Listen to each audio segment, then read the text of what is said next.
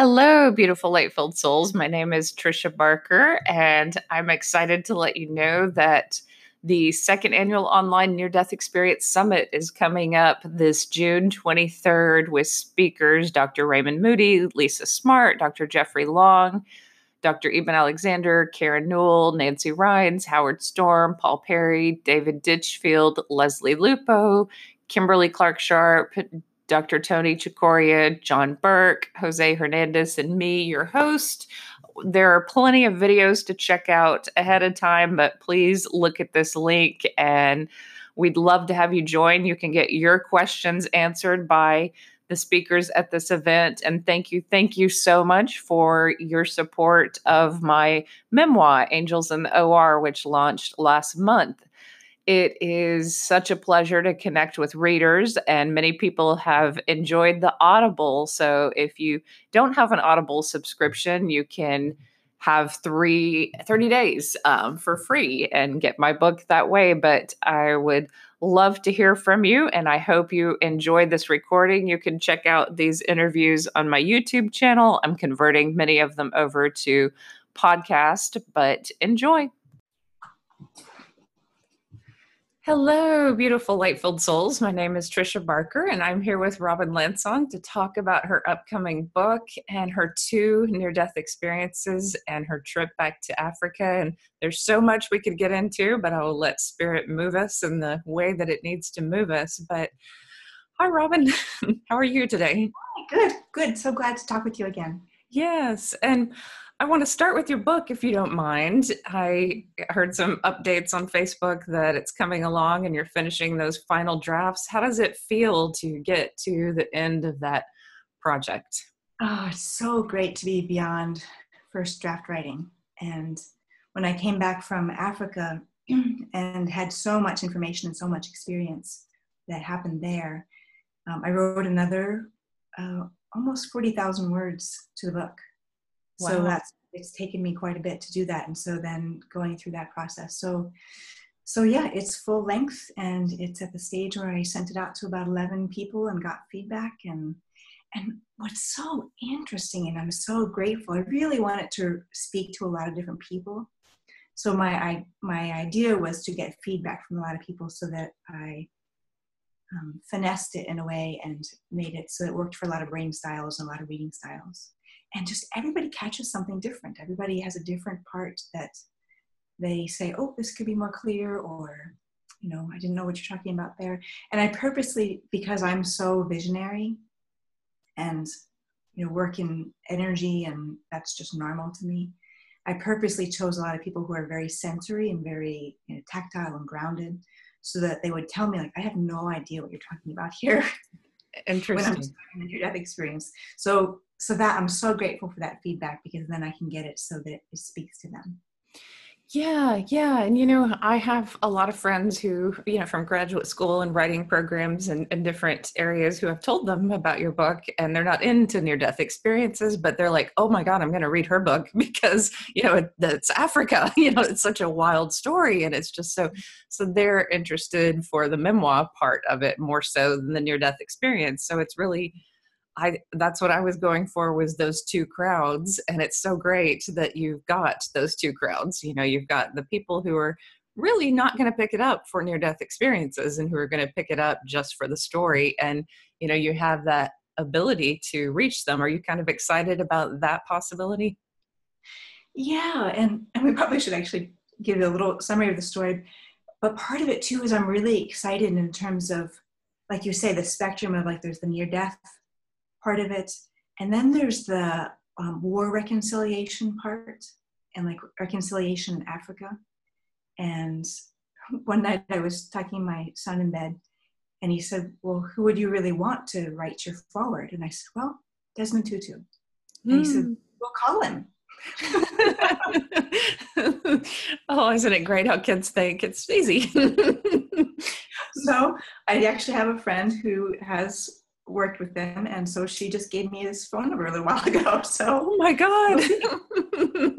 Wow wow just yeah when you're just in that creative mode and you're just putting it out there you never know what uh, what might come about.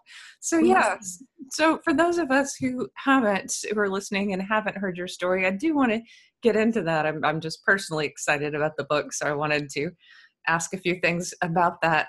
But what would you tell beginning writers? This weekend, I talked with a woman who was thinking about writing her story, and she's a single mom, and she was like, Do I do this? And she cares deeply about near death experiencers, and she's considering doing it. I know that it's a hard journey, and I know it, you know it's a hard journey. So, do you have any advice for people who want to write about their stories? Um, start where it's interesting to you. Yeah. And and start where it feels most passionate so I, I was talking to somebody and they said, well, you know, I'll start here and then the good part will happen in the middle. And I said, nope, start at the middle. Start where it's interesting to you because it is incredibly hard. I've been working on this for nine and a half years and it has changed me to write this book. And it's unglamorous. It's a lot of hours at the computer and and you have to know why you're doing it. You have to have the drive. And so starting with like the nugget or the juicy part of the story is going to get you past that hurdle of like oh why would i possibly spend this many hours of my free time doing something yeah. like this. In nine years i think that floors a lot of people. Being mm-hmm. like i've been working on the beginning of my book in workshops probably for about that long you know mainly because i start with accident and near death experience and i you know workshopped it with so many people who are not into near death experiences because i was like well how do i communicate with you know someone in the marines? Or how do i communicate with someone who's not into this subject? Because you know they they do get these near death experiences do get housed in a certain section of a bookstore you know the inspirational section and i think i came back to reach this world i don't know if you have that kind of mission too but i just i want to reach the common person who's agnostic, the person who suffered trauma, you know, the whole spectrum of people mm-hmm. who are just looking for healing or looking for answers. And I'm sure you have a similar vision. Yeah, and when I I did a survey in the beginning when I was in the early stages of my writing, and and I really exactly what you're saying. I really want to include atheists, agnostics, people who don't have a spiritual practice, and that there's a fair amount of Christian writing, which is awesome. And I want to make sure that this speaks to non Christians as well. Yes, me too. The the worldly kids of the world, but but it's a fine balance to not offend people. And I just realized at some point I'm probably going to offend someone. That's just who I am. so, but someone else will like it. And and however, I think you did a. I got to read a draft of Robin's book, and I think you did a really good job of walking that line of just really being in the moment and telling the story from this pure pure place that was very mm-hmm. lovely so i'd like to begin really with wherever you would like to begin so you want to start mirror kind of where you started with the book and start in mm-hmm. childhood mm-hmm. yeah so i wrote it from a child perspective of just moment by moment what happened and so it doesn't have interpretation in it and so when I was eight years old, I was living in the US on the East Coast, and I was uh, with parents who were neglectful and abusive. And that exposed me to a lot of pedophiles and a lot of other unsafe adults. And so one of those adults spotted me as a, you know, a child that I wasn't really uh, being protected. And gonna cough for a second. and he chose to abduct me. And he took me out of the country. And lots of people have questions on that part. Keep in mind it's 1977 it's post vietnam war. Um, there isn't anything about the um, security checks that we have now since um, 9-11 and what's interesting too that we just took uh, my son and they actually never asked for his id just for they asked for our passports but the end but they never asked for his id just for reference even even today. Wow did you stop them and tell them? You know like maybe they should. I kind of, there was one guy who was very casual and so i joked around with them. And so the guy said looked at him he said do you know these people? And my, and my son said yes. You know? it was kind of funny but i thought even today it's not as um, as secure as we would think yeah um, so as best as i can remember he drugged me and he actually put me in a duffel bag. And so I don't think I ever went through, you know, I don't, I don't think I went through as um, person. I think I went through as his personal luggage that he carried with him. And and since I was drugged, I can't know that for sure, but that's the best I can put together. Um, when I became conscious, I was in a, in a small apartment, and he was there, and I kind of came to figure out when we went outside that it was a military base, and he was in uniform. And so he was very, my life was in danger at every moment. Um, he did assault me and break my ribs. Um, it was actually a neighbor that saved him from basically killing me that way. And I was hospitalized, and um, no one stopped him from coming to get me, coming to get me at the hospital. So he just walked in, you know, said he was my dad, and and took me. And so he took me to a a place where it was a market, and it was the first place I actually realized we were in Africa. Because before on the military base, I didn't actually see that many people of color, and in the market, it was mostly black. And that's the first time I realized we were in Africa. And so he actually abandoned me at that point. He gave me over to another man. And that must have been so disorienting. I mean, first realizing that you're in another country, and then, you know, with these strangers who were not helpful, uh, who were harmful and frightening. Like, do you remember what, do you remember just glimpses? Has it helped you recover some of the memory through writing about it? The writing has been incredible to really bring it back and that my first draft of the writing was wasn't very much you know volume or sequencing it had a ton of gaps and it's my husband john who has really he interviewed me with open-ended questions. What were you wearing? What did you eat? You know what did somebody what did their voice sound like? You know what was the landscape? Paint the picture for me. So the writing has been incredibly healing for me and really bringing it back yeah, I, I feel like God works with us as we're writing when we're telling a story. Like other people give us input, and that's almost like God working through us in the weirdest of ways. Like, okay, this needs to be mm-hmm. revised. You know, that things that you forget about. Someone, two people have died, and then I had to revise their parts in the manuscript, and I realized, you know, just in death, you know, that. Uh, those little changes needed to be made and so it's it's amazing i'm sure you found just like miraculous synchronicities along the way. Right, right. And and the forgiveness I've been able to get to through the writing process. Yeah. And part of the reason it's taken 9 years is because the first, you know, 4 years there had to be so much recall, so much bringing it from a suppressed place to a conscious place. And then working through the emotion. Because we were uh, out to dinner one time and somebody said, Oh, you must be a good writer. And my husband looked and said, No, her first drafts are horrible. Had so much emotion about it. And so it, the writing was very traumatized and convoluted. And so that's why it's really taken this long to get it to be clear writing, is because I had to heal and get clear in myself before I could even write it clearly. Interesting. So, when you were in that market and you're lost in this foreign country with terrifying people. What were your thoughts? How did you feel? So when he uh, gave me over to this other man and then just drove away, it was incredibly mixed because on the one hand, I just lost the worst, most dangerous enemy to me in the world. On the other hand, he was the only one who knew where I came from. And so I, I had this, you know, at least a fantasy that he was going to be the one to get me back home.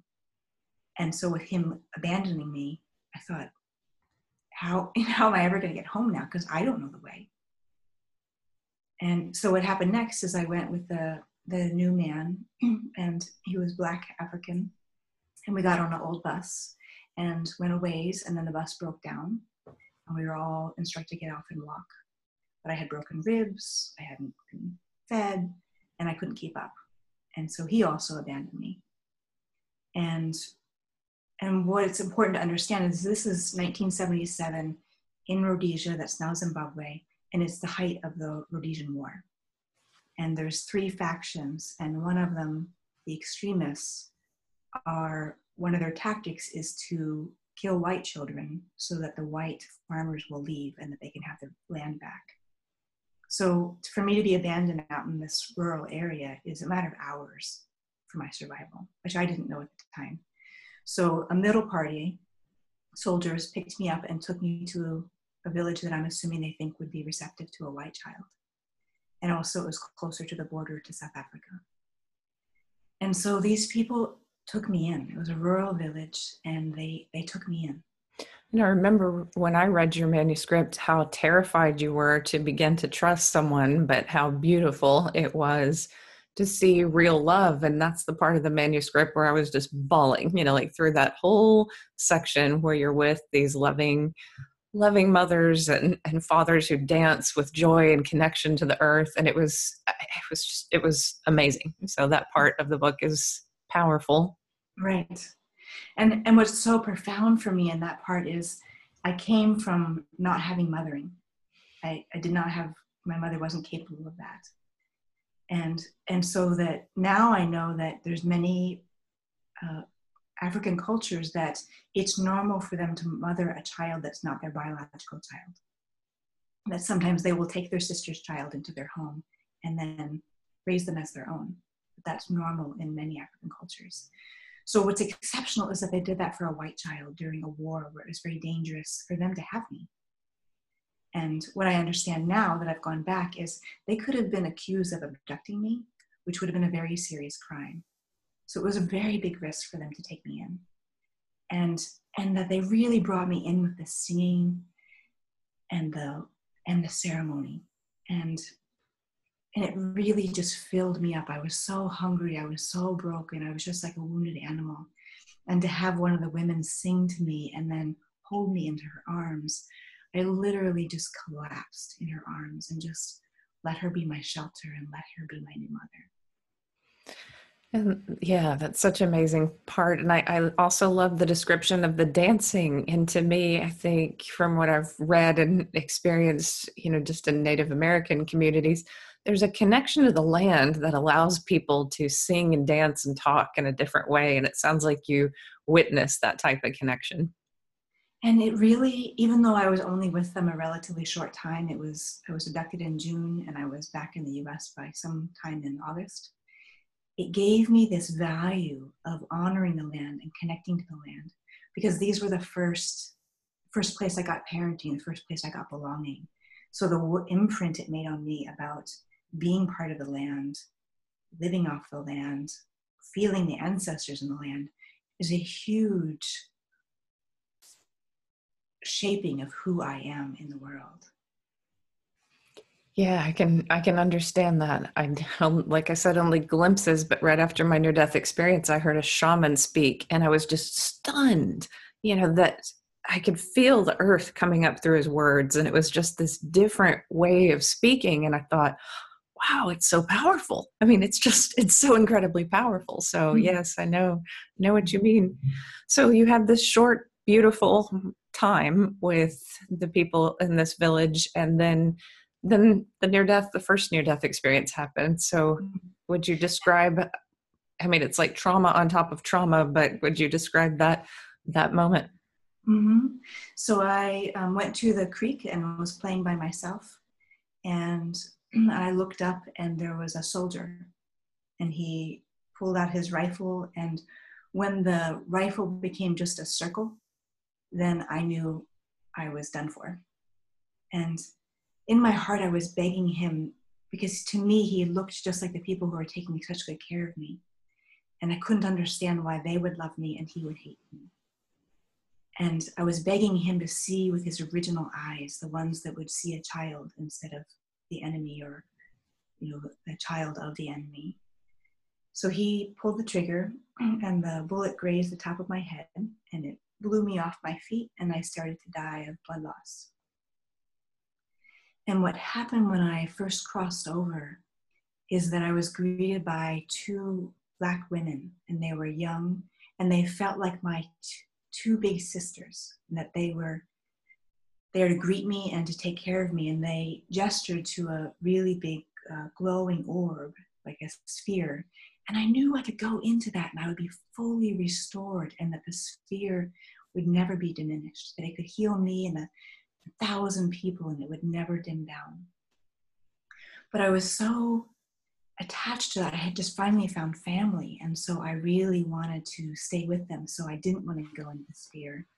And that confusion sent me backwards and away from these two sisters and into a, a dark um, stairwell that looked kind of like a rainy day in Ireland. And do you think that these sisters were former ancestors or just there in Africa, or did you have a or angels, or did you have a sense of who they were to you?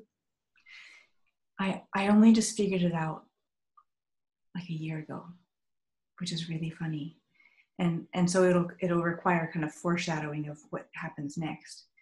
um, so after I was shot, the soldiers came back and attacked the village. And um, I don't know if there's other survivors beyond me. There, there may or there may not be. Um, but I think the two women who cared for me um, were part of the losses. Mm. And so that's a very interesting that they were not yet dead, but I believe that's who greeted me during my death experience. So that kind of takes time and does something spiritual with it that I can't quite explain. Mm-hmm. And so I was with them, and then I went through a dark cave where I really had to purify my self blame about being abused, the part of me that thought something was wrong with me. That's why adults abused me. And my guide really helped me see that there was nothing wrong with me and that the abuse wasn't my fault.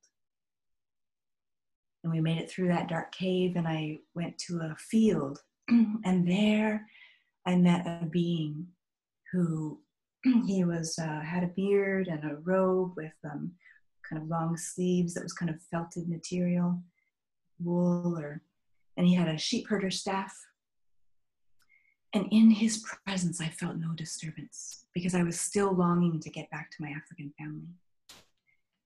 And he, when I was looking at trying to figure out who he was, his face changed to a lion. And then his face, and I thought, oh, I want to show this to Ato, who was one of the men in the village. And then his face changed to Ato. And so he was showing me it's not the form that matters, it's the connection. And then he leaned his forehead to mine, and I could see as he sees, which is that we're all connected by these living lines like golden spider webs, and that in each of us there's a gem, sparkling gem. So I saw this huge matrix of all these gems, these living lines of connection, and that we can strengthen those living lines with our focus and our love. Mm-hmm. And then he brought his four back from mine, and my faith in him, my trust in him was so absolute that I just leaned my whole being into his and we traveled and we came out above the scene where I was above the scene where I had died. And so the African mother woman who was like a mother to me, she had found my body and she was stopping the blood flow and she was wailing. And I wanted her to know I'm okay. I'm loved, I'm taken care of, I'm totally guided, I'm not in pain, and I'm just fine. And so I I went further into the tunnel and there was more beings that purified me. And I knew that I was going home. And home felt to me like my words for it are the great heart. And that that was the original place where I was sung into being, that I started as a sound sung by the great heart. And so I was going home to that place of origination. But I heard the song of my African mother and I was in the tunnel and you know I could go one direction to the to the great heart but her song touched me and she had called on the ancestors to join her in this calling song. And it was so pure that I stopped to listen. And when I listened it awakened my memory that I hadn't done my purpose which was to also be part of the medicine singers like she is. And that I too was to sing people to help them remember themselves. And that desire to live that purpose is what turned me around the tunnel. And I turned away from, you know, going towards unification and total purity and came back. And as I started coming back, I thought, I'm not sure I made the right choice. I'm getting pain I'm getting body sensation and, and I'm remembering what's back there. But I already made my choice. So it was like a like a river kind of moving me out. And so I came back to my body, and my African mother was like this great protector. I felt so fragile.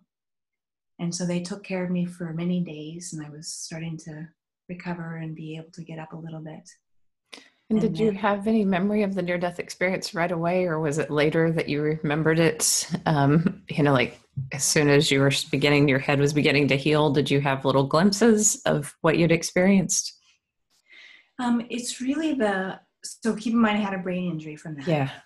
Um, and so my memories of those couple of days is pretty sparse. Like I remember, you know, them putting plants on me to heal the wound, and they also did singing prayer to get the hatred from the bullet off mm-hmm. my head, so that I wouldn't go through life confused by that hatred.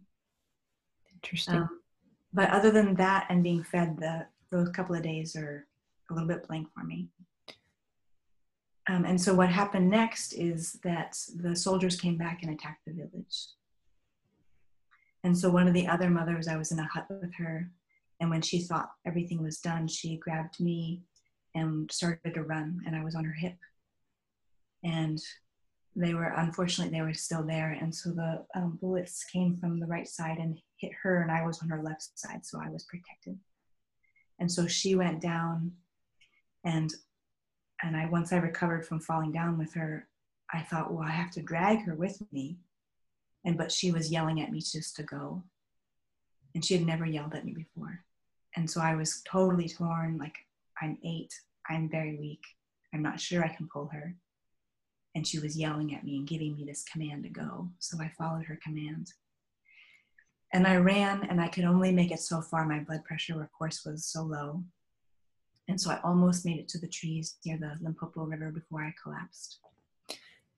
And and I want to go back just briefly. You said something so interesting in that first near death experience that the divine could change forms. And that's something that a lot of people are curious about. And I, I just have this intuitive feeling that the divine meets us where we need to be met at that moment. Mm-hmm. You know, mm-hmm. that what's going to give us what we need to move forward in our lives or to feel safe or to feel the mm-hmm. learning that we need to feel in that moment that that's what we're met with is that that how you make sense of the changing faces yes yes and and very much it being about purification so i could accept the greater and greater levels of love.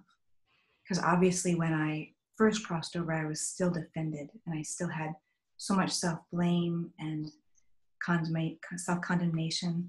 And so they had to help me purify those so that i could even be ready to receive the magnitude of the love from the great heart and it's so interesting the childhood near death experiences because they, you know, like the child's mind accepts this other world pretty quickly in in beautiful ways, but it also, I mean, these stories are generally a little more magical. I think when I hear them from children, like there's this quality, you know, like of just super creativity because maybe children are met with that kind of fun and creativity of you know the changing faces and the different mm. ways of feeling at home and that's that's an interesting part of that.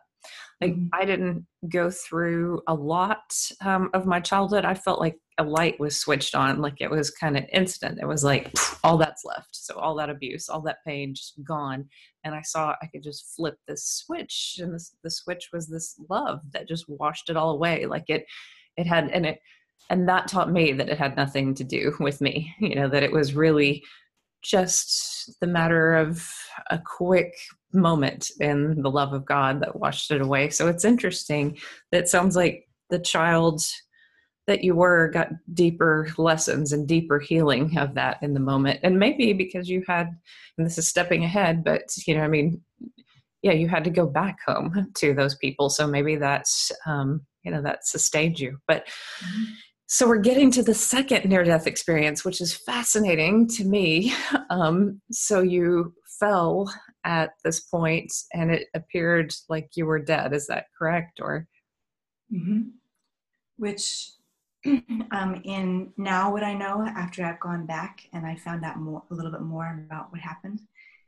Ironically, that saved my life because one, it meant they didn't shoot me again, and two, and this is a very kind of painful thing about African wars, is that um, some of the people, even after they were dead, um, the soldiers had machetes. So for me to be dead, face down, bleeding again, saved me from that. So, in that, looking at things as divine grace and is you know, who knows the ways that we're being helped, even though it looks really awful in the moment. And so I so I crossed over and had an entirely different experience. It was a white and blank, and there was just a little horizon line, and there was um, a song being sung to me on that horizon line, and it was literally like Sesame Street, where the the words "You will live," and there was actually even just like Sesame Street, a blue bouncing ball. And so keep in mind, I really have a brain injury now, and I really need the blue bouncing ball to help me track. And so the song being sung to me, "You will live," and so it's to the rhythm of Three Blind Mice. Hmm and that was a very positive memory for me because one time when I was sick, kind of the most loving thing my brother ever did to me was sit down when I was really sick and read me the whole set of Three Blind Mice. So whoever was speaking to me knew that that would increase my trust of them because that was a very positive association for me. And so after it took me quite a while to realize that it was a message to me, you will live. And and then I got curious who was speaking to me. And so when I was able to see through the veil, what I, what I saw was a, a man, and he was, um, his skin tone was kind of a very blue, purple blue. It was very beautiful. And I didn't really think it odd or anything. Um, and he was jeweled and he had um, black hair that was up in a bun on the top of his head. And so he kind of was feminine and masculine at the same time, but really intensely powerful. And it wasn't soft and loving like the experience I had with the man in the field, where I just felt completely embraced. It was intense. And I felt like he had the power to make a mountain with his hand and destroy the mountain two seconds later with his hand. And that I knew he was telling me I was going to live because he chose it as part of a greater cycle. And that if he wanted it that I was destroyed and made into a new form, that, would be also but he was choosing for me to live because there was some reason that that was going to help in the, some big cycle that I couldn't possibly understand. And his message to me is destruction makes available the ingredients for new creation. That we must break this apart, just like a mountain is made and then it comes down with erosion to make the beach. And you can't have the beach without the mountain being worn down. And so when I when I came back out of that experience, he was still with me and he commanded me to move forward because I just wanted to give up. I had just lost everyone I loved. I felt absolutely horrible. I saw no way I was going to make it because I lost the people who took care of me. And he commanded me to move forward to the nearest well. Literally, I crawled for the whole rest of the evening until it was dark towards this well because he commanded me to move every inch forward. And the next day, I was found by a woman from another village. And she washed me off and bundled me up and took me back to her homestead. And when people saw that she had a wounded white child, they said, Don't bother with her, it's too dangerous. And she said, She's a living human being. I'm not going to throw her away. I want to stop and go back to that second near death experience. Just one quick question. The that seems very tied to nature too that idea of creation and destruction and i wonder if in retrospect you have more that you've i'm sure you have like meditated on that moment and why you think you needed that at that moment. I mean obviously to just make it you know to survive you needed a certain strength but uh, i'd be curious like what your thoughts are about that that moment. So in in hindsight in the perspective i have now and the research i've done now i wonder was that shiva? And when people have the idea of that people's near death experiences are influenced by their beliefs on the one hand i get that and i understand that i wasn't raised christian and i certainly wasn't exposed to anything hindu and so you know by my perspective now that man in the field was jesus and then i meet shiva how did that happen? You know, East Coast white girl in Africa. It wasn't in India. I was in Africa. I know. You know, they, of course, Christians have moved to Africa, and of course, many Indians moved to South Africa, and even were, you know, in many different ways. So I wonder if just the the people who had passed on, you know, the ancestors, or there was some little thread of connection just because you were in Africa. That maybe that's why um, Shiva mm-hmm. was there, or why Jesus was there for you. You know, it's it's interesting if mm-hmm. it's tied to the history of the land. Mm-hmm. Yeah, yeah. Is it is it my past lives, my karma? Is it already in the land? Those are good questions. Yeah, interesting. Mm-hmm. So she kept you, the woman who found you, she kept you anyway. Mm-hmm. Yeah, and so she kept me hidden, and I've since found out because um, I have contacted um, one of the her granddaughter. So her name is Mir Lucy, and her granddaughter's name is Mayamu. Um, and so I found out from Mayamu that they actually put shoe polish on me to help hide me. And so of course they dressed me as them, and they put shoe polish to make it so I was safer, and so it was safer for them also. Wow. Yeah. Um, and so she uh, was making arrangements um, for two things. One, she had one of the medicine singers from the land come help heal me since I was still recovering. And I had a lot of blindness in my right eye. I had a lot of um, functional, like structural, functional body problems from having been shot and had being the second near death. I, I, really couldn't see very well at all. Um, and that occasionally comes back, but I can't really see out of my right eye that well. And so she was making arrangements also to find somebody who could speak to the white farmers across the river in South Africa who spoke Afrikaans and make arrangements. We found this white child, you know, can we give her over to you so you can get her back to wherever she came from? Um, so they took me across the Limpopo River and gave me to those white farmers.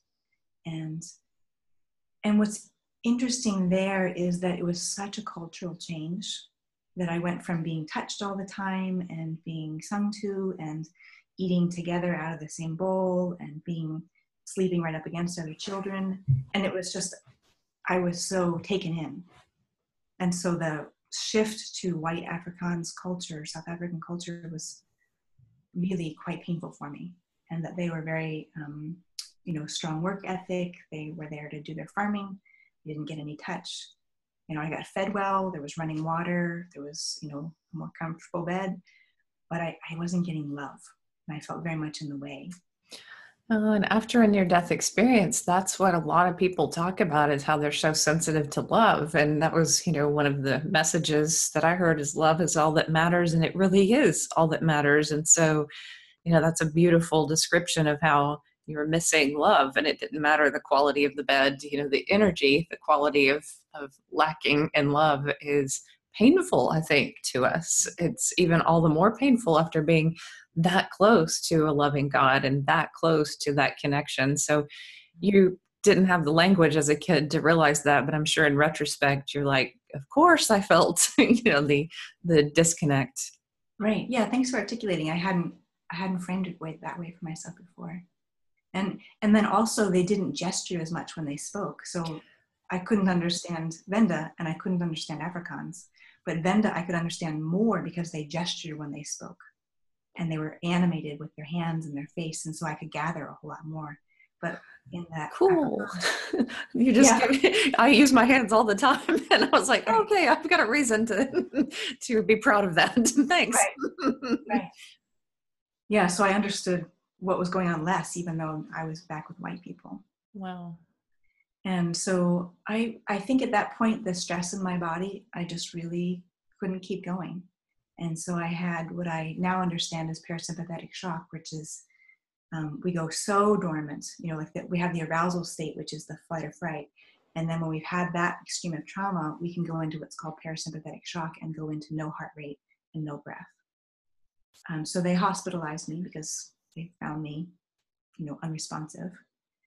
And and I had actually crawled behind the refrigerator because at least I felt held and there was a vibration from the motor. Hmm. And I and I wanted something feeling like it was living touching me. And so that's I think where they found me and then they hospitalized me. And then that was worse because this is South Africa. I'm in a whites only hospital and I can't possibly speak of the love I just received from from rural black people. And they're telling me like, oh, it was so awful for you, and now you're back with white people and it's better. And that wasn't my experience at all. Um, and so from there, um, it kind of intimidated me into telling them where I was from. and um, I was sent back. Uh, like a man escorted me on a plane back to the U.S. I was back with my family, who. Um, and before we go back there, I do want to get a little bit into your trip. So, did you see that hospital? Did you go to South Africa too? And so you traveled both to where the village was. And what was your impression now as an adult, like looking at the the differences? Mm-hmm. Was it the same? Um, it was. I like when we went because we did a return trip last year. Actually, that a year to this month. Um, and so just to kind of give context for that so so i was back with my family and there was like a culture of just don't talk about this. This never happened. We don't talk about it. It never existed. So i could never discuss any of it being abducted or what happened in africa. And so that's what i i just repressed it all. And then that's i had to survive a lot more years of abuse until i got out at 19 and never went home again um, and so you know then flash forward 40 years later i have john's loving support people have fund crowd you helped me in this crowdfunder so I can go on this trip. And I didn't really know what I was going to find. We did make a connection with Mayamu, the granddaughter of Mir Lucy, and I had like a three minute video that of her describing my head wound. And so we knew it was really her. And so I went back and I found everything. We wow. found, I did not expect to find the first hospital. We had no idea where that was, but that was in Bulawayo and we found the land where the village was. We found Mayamu. The reunion of that changed my life. Literally, it was, you know, running towards each other and hugging. And, you know, I can't remember Venda and she doesn't speak much English, so it was just this total uh, complete union and if people want to see that there's um i have my video where there's the clip of that at the end of my and how how did it change you? I mean just is it that affirmation that you long for or that connection with that love that you spent a time in the book writing about and then there's like no link? Was it that? So it brought back that link. It it completely blew away any self-doubt of like maybe i'm remembering this wrong and she's so loving. I mean, she almost picked me up off the ground. She's this strong, loving woman. And then she bent me forward and she checked the exact spot of what used to be my head wound. And the, the validation and the affirmation couldn't have come from anybody else. And it just completely healed, you know, what had happened in my family when I came back of like, you know you're lying none of this is true and oh, that's and, so hard.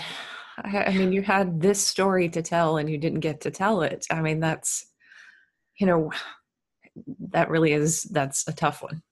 Right. Yeah. Yeah. So when when she fully embraced me like there was a little thought in my head that just went through like my family was so wrong. Like and they miss out on knowing this love. And it's their loss and I've I've tried with my one family member that has some potential, and she won't hear it. And you know, I even told her I was going. I even told her when I came back from Africa, she's not interested. Mm-hmm. So, and you know, in, in in moments like that, it's like the people that you lose. Yeah, you've lost them, but God, you're gaining so many people who are interested oh. in your oh. story and just you know cry and get get enough of it. So it's it's really amazing. It's like you know the the payoff is this you know huge audience that really you know believes in you and and is healed by hearing your story because I think you're an inspiration that if you can suffer that level of trauma and get through it, then everyone who is suffering trauma and wondering about healing, I mean, you're this guiding star, this light for a lot of people. Mm-hmm. And and and what I want to say about that too is that healing is messy. It takes time. I spent my whole 20s and 30s doing trauma recovery work, and it's totally worth it. And that step by step, I could sense and feel my body again, which you know increases your capacity for joy. And then if you're suppressing the pain, you're also putting a lid on the joy. And that to go ahead and deal with the pain, to walk through it and metabolize it and make meaning of it makes it so I can feel love, I can feel joy, I can feel freedom, I can move. I was very rigid and stiff before I did my trauma recovery work. And step by step, my body got more freedom and options in my mind and my being. I choose so differently now than I did when I was 20. That's the part that I think a lot of people freak out about is walking through the pain. You know, they kind of think, no, I've been through too much. I, I can't actually do that. You know, like that's where they get tripped up. And did you ever have moments like that where you thought there's it's impossible to walk through it? Yes. yes. And and for as much healing as I did on the trauma from my family and in my neighborhood, there was a part of me that when I started writing this book, I thought, well, but the war stuff I'll never heal from. Like that's just that's just done. That's just a mark in me that I can never recover from. And and that's how I started writing the book with that idea.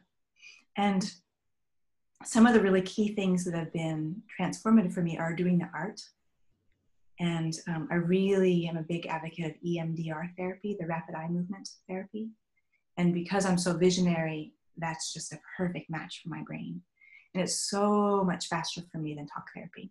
And, oh, and yeah. talk therapy too. And that body. I agree. I totally agree. essential.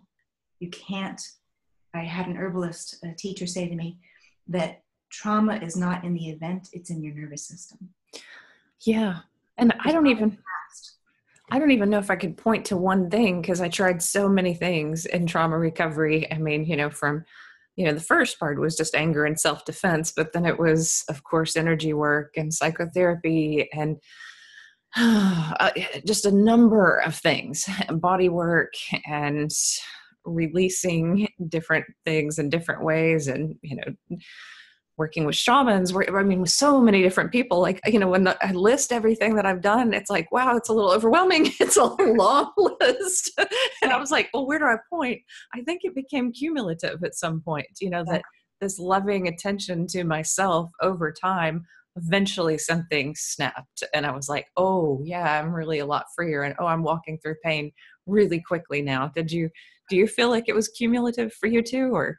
Exactly. And in the beginning it was like thankless work. You know, I'd go to therapy, be so brave, work on some terrible trauma, and the next day I'd feel horrid because my body would be dumping all the toxicity and my skin would break out. And it was like, is this my prize? This, this and so I can see why a lot of people think, oh, I'll stop there. And just what I want to say is keep going. Because in the beginning, it is terrible. Like all you get is just opening up Pandora's box and then stay with it, stay with it. And, and having support and having others who are also walking it was really key for me. If I couldn't call up another abuse survivor and say, is, is your day totally sucked too? Oh yes, mine too. okay. yes. And there's even yes. online groups that are great now too, like Lisa Romano for narcissistic parent and so many different groups that people can connect right. with others. Right. And and having that validation from others and seeing their progress gave me hope into my progress. Oh, yes. And seeing other people have breakthroughs in a group, then it gave me faith that I could have a breakthrough.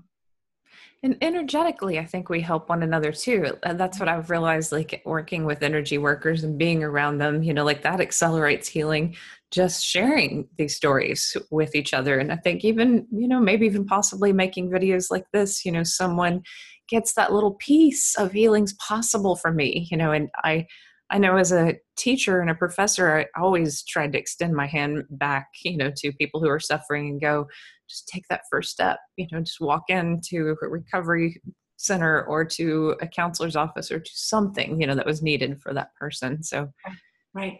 And and that's what i really you know it's like i i get invited to go speak at these places and it's such an honor. And it's so healing for me.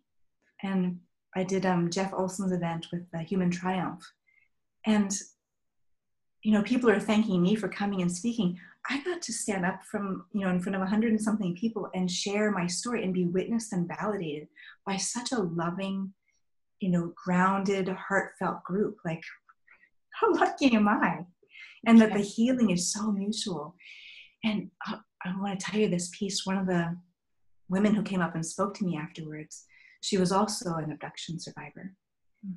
And and this blew me away, just survivor guilt and for those who don't know what that is, it's if you made it out or you survived and other people didn't, it can do this crazy warp in your head to feel like you shouldn't have survived or you know it happens to like in you know tornadoes or earthquakes or whatever it's like how come i stayed on the side that didn't break open and that person's gone and then there's it's just really a very big process to heal that survivor guilt and so she came up to me and she said well i was abducted but i've always felt bad because people like you didn't get to escape and for me the fbi came in and broke up the whole child abduction and pornography ring before anything happened to her. And I thought, you feel bad about that? Hmm. That's a lot of trauma. And so she told this to me, and then she was going to just kind of run away. And I and I took her hands and I said, "Just stay with me." And I could feel that like pain of her survivor guilt, and I and I just kept like pulling her closer, and I said, "Just stay with me." And and because I'm an empath and because I can sense energy, I could feel she was working on flipping this over. And she did it. And I could feel this peace happen in her heart of getting rid of that distorted thinking that she should actually feel guilty for surviving that.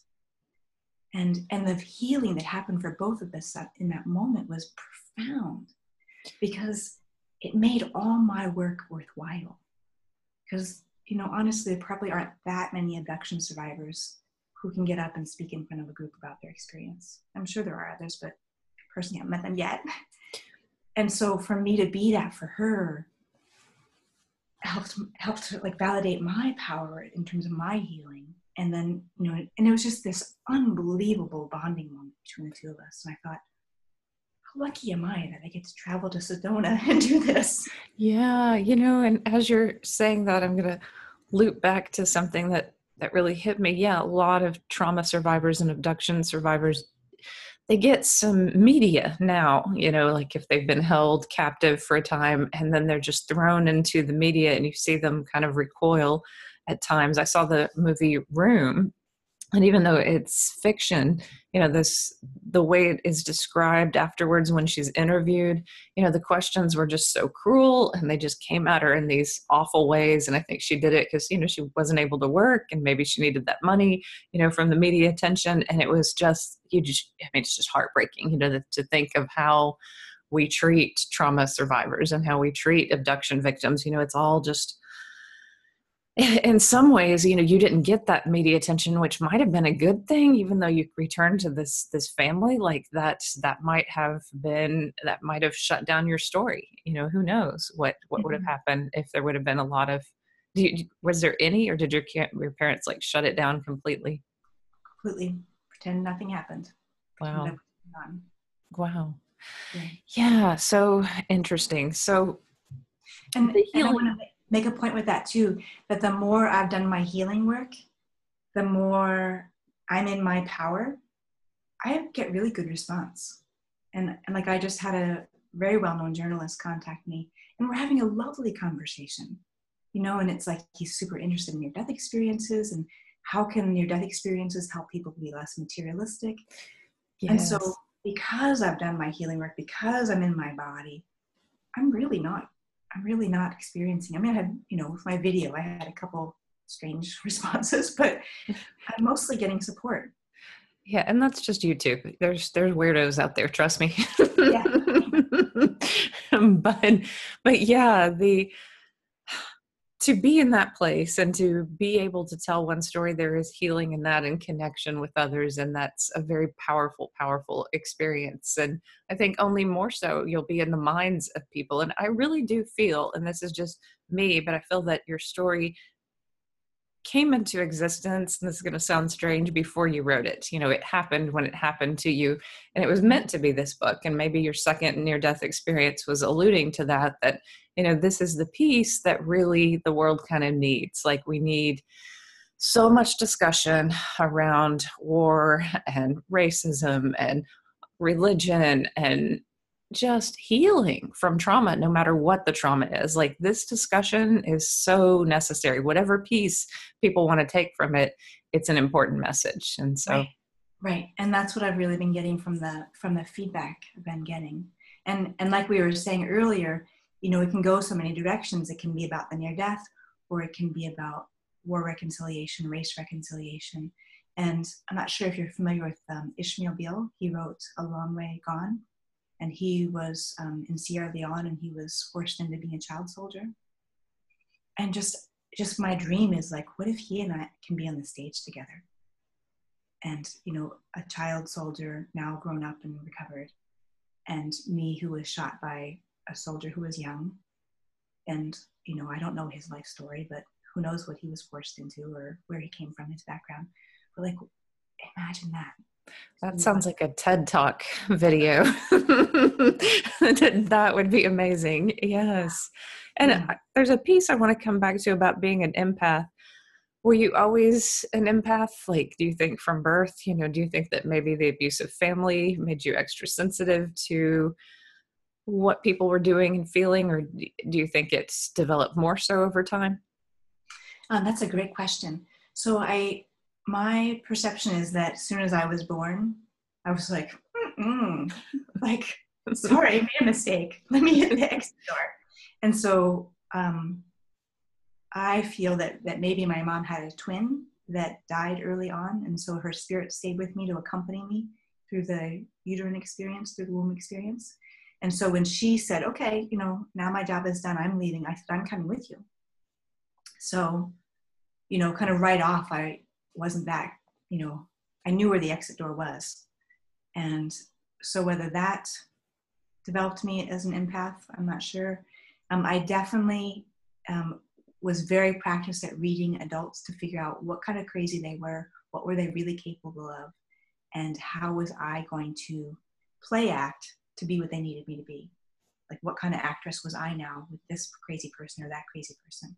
And I needed to switch back and forth between the two of them in the same room so I could survive. And so initially, I was always looking for like the pathology in people and the you know the psychosis in people and and was there any humanity left that I could appeal to? Was there some vulnerability I could find that I could relate to them so that my survival would increase? And you didn't find that in your abductor, did you? You didn't find that moment of humanity. That was what was so scary about him is that for all the other pedophile adults I was exposed to, I could always find, you know, their wounded child somewhere. With him, um, my belief is that he was a Vietnam vet. I don't know what happened to him. I know my sense is he had severe abuse before that, and that going into being a soldier when you already have childhood PTSD is makes people much more vulnerable to what they're like when they come out. You know, people who go into it with a solid family experience or knowing who they are, um, they have more chance to be able to reconcile their PTSD when they come out, rather than having it be stacked up, stacked up with uh, layers of trauma. And it's just amazing to me that you started this recovery when now PTSD is something that we talk about constantly, you know, like not just necessarily with um, soldiers, but for people who are abuse survivors. But really, that wasn't in the language in the 90s as much. You know, it was, it took a while for people to catch on and for me to even realize that I had PTSD from childhood and a rape, you know, like those two things just and it was compounding you know that you know like certain things just become so comprehensive and it also hits later too. So you can feel fine for a while and then suddenly like i developed a phobia in cars. Like i was of course very afraid at first. Then i went through a time period where i was okay and then it just came back. And that's the weird thing about ptsd is you know there's not it's not linear. Right. Right. And that people can can do their high functioning. And then if they have kindness or they have a supportive relationship sometimes that's when it comes up. Yeah. Where they have some security that says you can now go ahead and fall apart a little bit. And um, and i and i just want to go back to your um, empath question. Um, so i think i was beforehand and then i had the near those near death experiences. Yeah you know that way up to my empath abilities um, i did have some more as a teenage that was basically more the um, parasympathetic shock. Um, those weren't as significant. Um, so i just think i had all these things to open me and open me and open me. And so now you know and i think what's so interesting about being an empath is that means something different to a lot of people. And for me it's really about people's health and their body and their emotional story in their body. And so that's the healing work I do with people is I can really cut to the chase of like what's underlying cause for their health issues or their emotional distress and really work with it at that very core level. And it's very gratifying work because it's can sometimes touch things for people they haven't been able to get to other ways. Like i feel everybody has that capacity but they don't know that they have it. And it's it's weird. Like like you can watch two people. There's a, a ted talk video that's very interesting about how to spot a liar and one mother killed her kids point blank and she's talking about it and then the other mother is just crying and addressing her daughter's killer in the um, courtroom and you can feel that there's just nothing. There's just coldness in the first woman and it just like hits you at the gut. And then there's just this pain and trauma and sadness and you feel her emotions the second mother. And i'm like that's I mean, that's what being an empath is, is being able to pick up on the emotional bodies of other people. It's like not the words, it's not the intellect, but it's like, hey, what's coming out of their heart and their gut and their body, you know, just like it, it hits some of us really hard. I think that, that right. um, reading, I guess, of people on that level.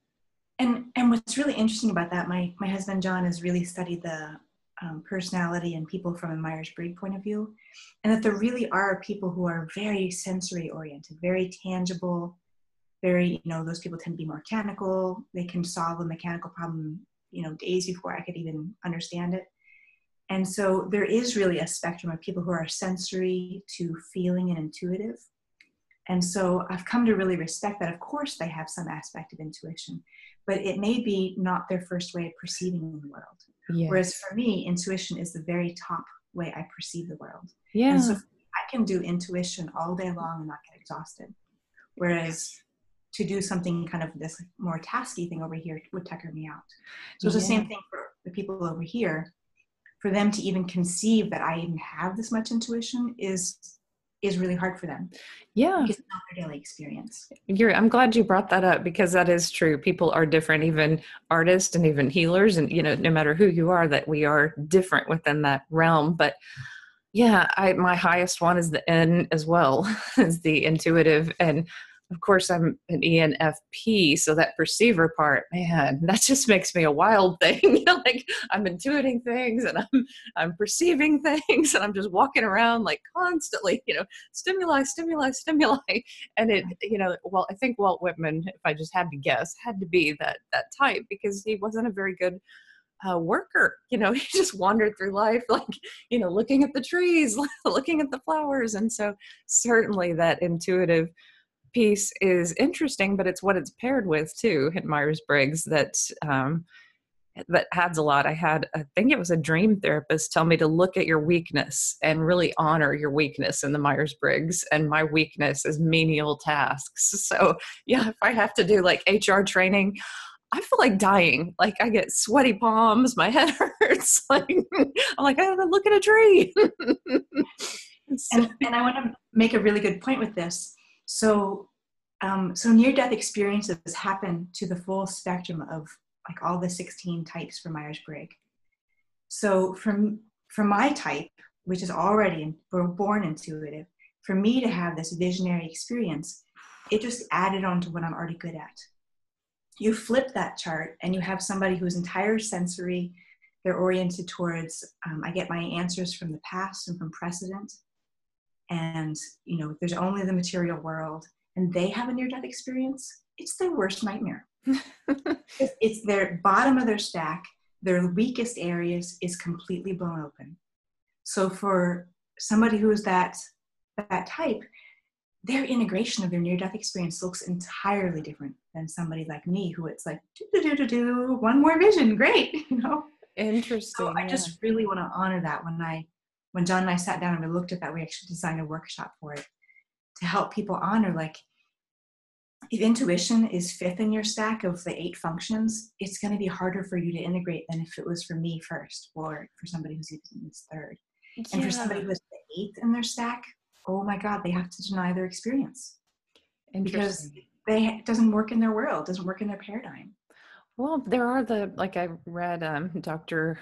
Um, Party's book about him. He he sounded very materialistic, you know, like incredibly materialistic, and everything switched, you know, and he downsized his home, and you know, the book is about that um, that big switch. But I'm meeting more and more people who want to do career counseling with near death experiencers, and that little piece that you're mentioning seems like an important piece because yeah, you come back from this profound experience and not everyone's given a direct mission like I was, you know, like they just come back and they have to figure out what to do with their lives. And that's so hard, you know, when when everything has flipped. And I'm sure it's harder for someone who isn't naturally intuitive, like like you're saying, like that. How do they figure it out? So that's that's an interesting part. What's what's your workshop going into? Um, well, I proposed it for the IANDS conference, but it, it, it, wasn't the one that got accepted. So, oh, I think darn. John and I will do it again. You know, I should make a video on that with him. Yeah. Having that conversation. That's a great idea. Thanks. yeah, cool. So, but it's helping people to determine how to integrate their near death experience right. based on their yeah. personality type. Because John's super good. He can like get somebody's type in like four minutes. Um, and then so to help them honor like again, like if it's sixth, seventh, or eighth in your stack, like you come back and your integration of your near death experience is going to be, you know, like Nancy Rynes. She was a atheist, and she had to work on integrating her profound spiritual experience with her guide into that framework. And then everybody, you know, thought of her. She had a science job, so her integration is a whole different ballpark than somebody who's you know was already like a reiki master or something like that Right. And and now you're making me think like why it was so important to me right after surgery. I begged for a pencil and some paper because I was a poet and I was like it was all about the angels. You know, I just started writing a poem about them and I thought people may not accept this as reality, but you can get away with anything in a, in a poem. and, so, and so, you know, that that was like my first I mean like still ICR, you know, like bruises on my hands and I'm shaking, but I'm like, I knew I had to commit it to uh, to paper, you know, because that was where my intuition and my creativity and my right brained things happen. So, did you journal when you were a kid? Did you keep a secret journal or do anything to hang on to? I had no safe place, no privacy, so wow, I didn't write anything down. Wow. Hmm. Yeah, everything was invaded think I did have a tiny journal for a while, and my sister found it and announced it at the dinner table, all the contents. So I just didn't do that. Yeah, yeah, interesting. And I switched to poetry because my mom read my journal at a young age, and you know, then was very angry at me for the things in it. And I remember thinking, wow, you thought I was going to like you? and him, you know, like, like, oh, you're such great parents. Love you so much. you know, no, but that's really sad when privacy is invaded. Yeah.